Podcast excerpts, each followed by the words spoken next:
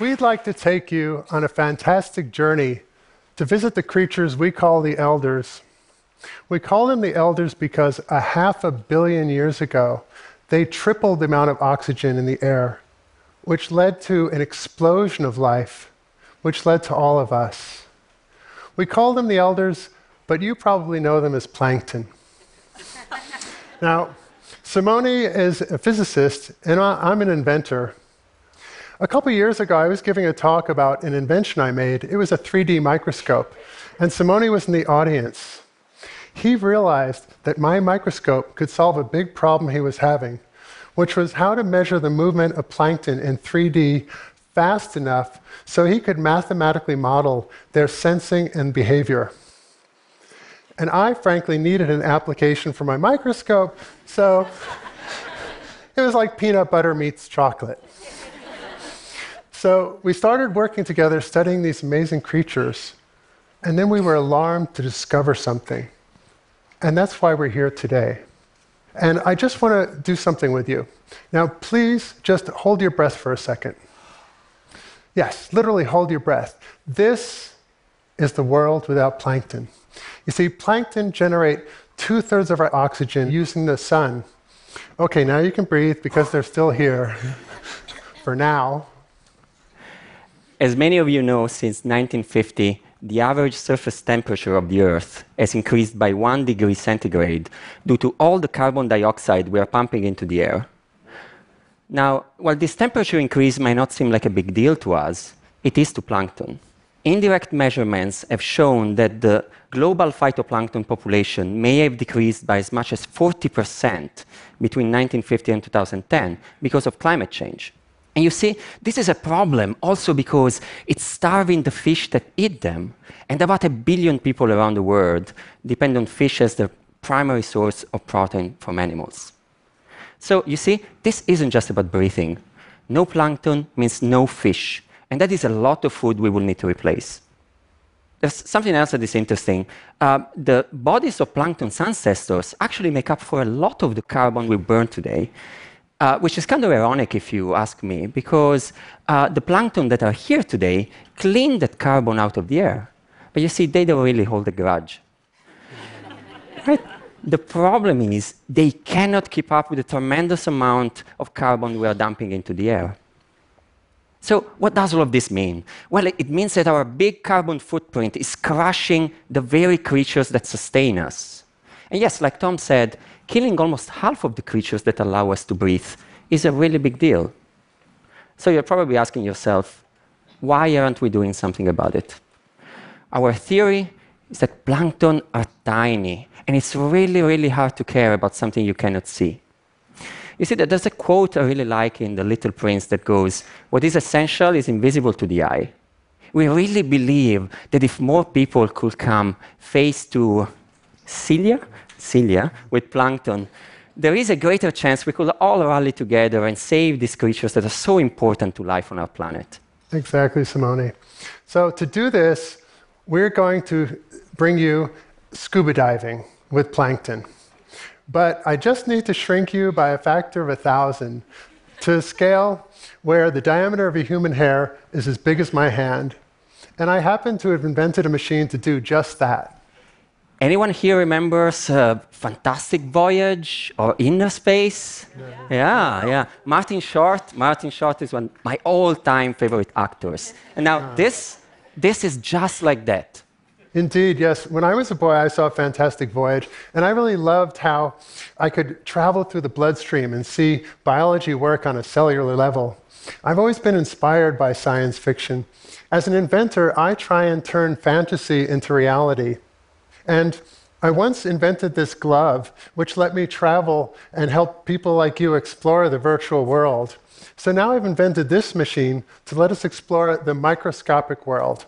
It's not virtual, it's real, just really, really tiny. It's based on the microscope that got Simone's attention. So here's how it works. I have an image sensor, like the kind in your cell phone behind the lens, and then I have a little tray of plankton water, like you might find from a river or my fish tank, which I never change the water on, because I love plankton. and Underneath, I have a light, an LED, which is going to cast um, shadows of the plankton on the image uh, sensor. And now this silver thing is an XY plotter, so I can move the image sensor to follow the plankton as they swim. Now comes the fantasy part. I put a tilt sensor on this helmet so I can control the microscope with my head. And now let's look at the video from this image sensor. These are all plankton. This is in that little tray, and with my head, I can move the microscope. So now we're ready to go scuba diving with plankton. My head will be the navigator, and Simone will be our tour guide. Yes. So, welcome all to the wonderful world of life in a drop of water. Actually, as you can see, with this, in this instrument, we are not at all limited to a single drop. All right, let's find something. The little creatures you see in the center of your screen, they are called rotifer. They are the garbage collectors of our waters. They break down organic matter and allow it to be reclaimed by the environment. Now, you know, nature is an amazing recycler. Structures are continuously built, they are decomposed, and they are recycled, and all of that is powered by solar energy. But just think, think about what will happen if, you know, our garbage collectors didn't come anymore, if they disappeared. Something else? Let's look for some something else. beautiful big oh, look at that. Look at okay, you see the big ice cream cone shaped things you see there? Those are called stentors. Those are amazing creatures. Um, they are, you know, they're big, but they're a single cell. You remember the rotifer we just met? Uh, that's about half a millimeter. It's about a thousand cells. It's typically uh, 15 for the brain, 15 for the stomach, and you know about the same for reproduction, which is you know kind of the right mix, if you ask me. but right? I, but I agree. but Stentor is only a, a single cell, and it's able to sense and react to its environment. You see, it will swim forward when it's happy, it will swim backward when it's trying to get away from something like, you know, a toxic chemical.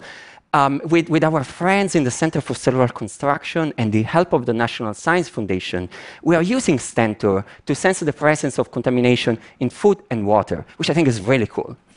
All right, last one. So the, the dots that you see there that are, let's say, behind everything, they're algae.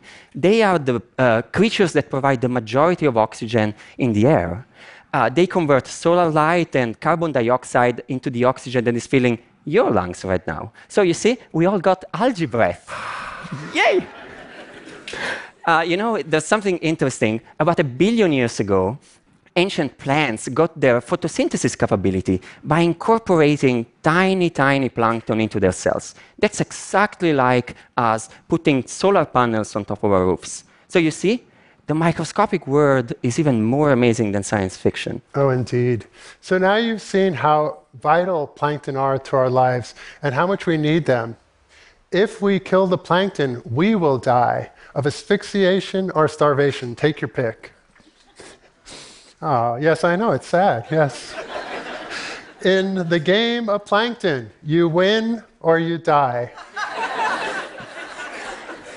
now, what amazes me is we have known about global warming for over a century, ever since the Swedish scientist Arrhenius calculated the effect of burning fossil fuel on the Earth's temperature.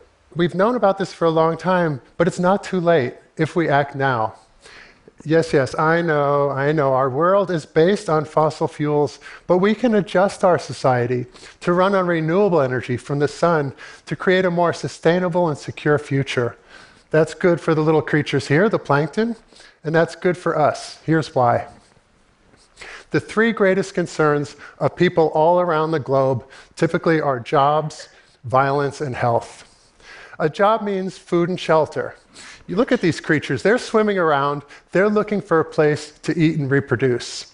If a single cell is programmed to do that, it's no surprise that 30 trillion cells have the same agenda. Violence. Dependence on fossil fuels makes a country vulnerable, which leads to conflicts all around the resource of oil resources. Solar energy, on the other hand, is distributed around the whole globe and no one can blockade the sun. And then finally, health. Fossil fuels are like a global cigarette. And in my opinion, coal is like an unfiltered type. Now, just like smoking, the best time to quit is when? Now, not when you get lung cancer. Now, I know if you look around, some people may abandon facts and reason only until suffering. yes, they will abandon facts and reason. But eventually, suffering will eventually and inevitably force change. But let's instead use our neocortex, our new brain, to save the elders, some of the oldest creatures on the earth. And let's apply science to harness the energy that has fueled the elders for millions of years the sun. Thank you.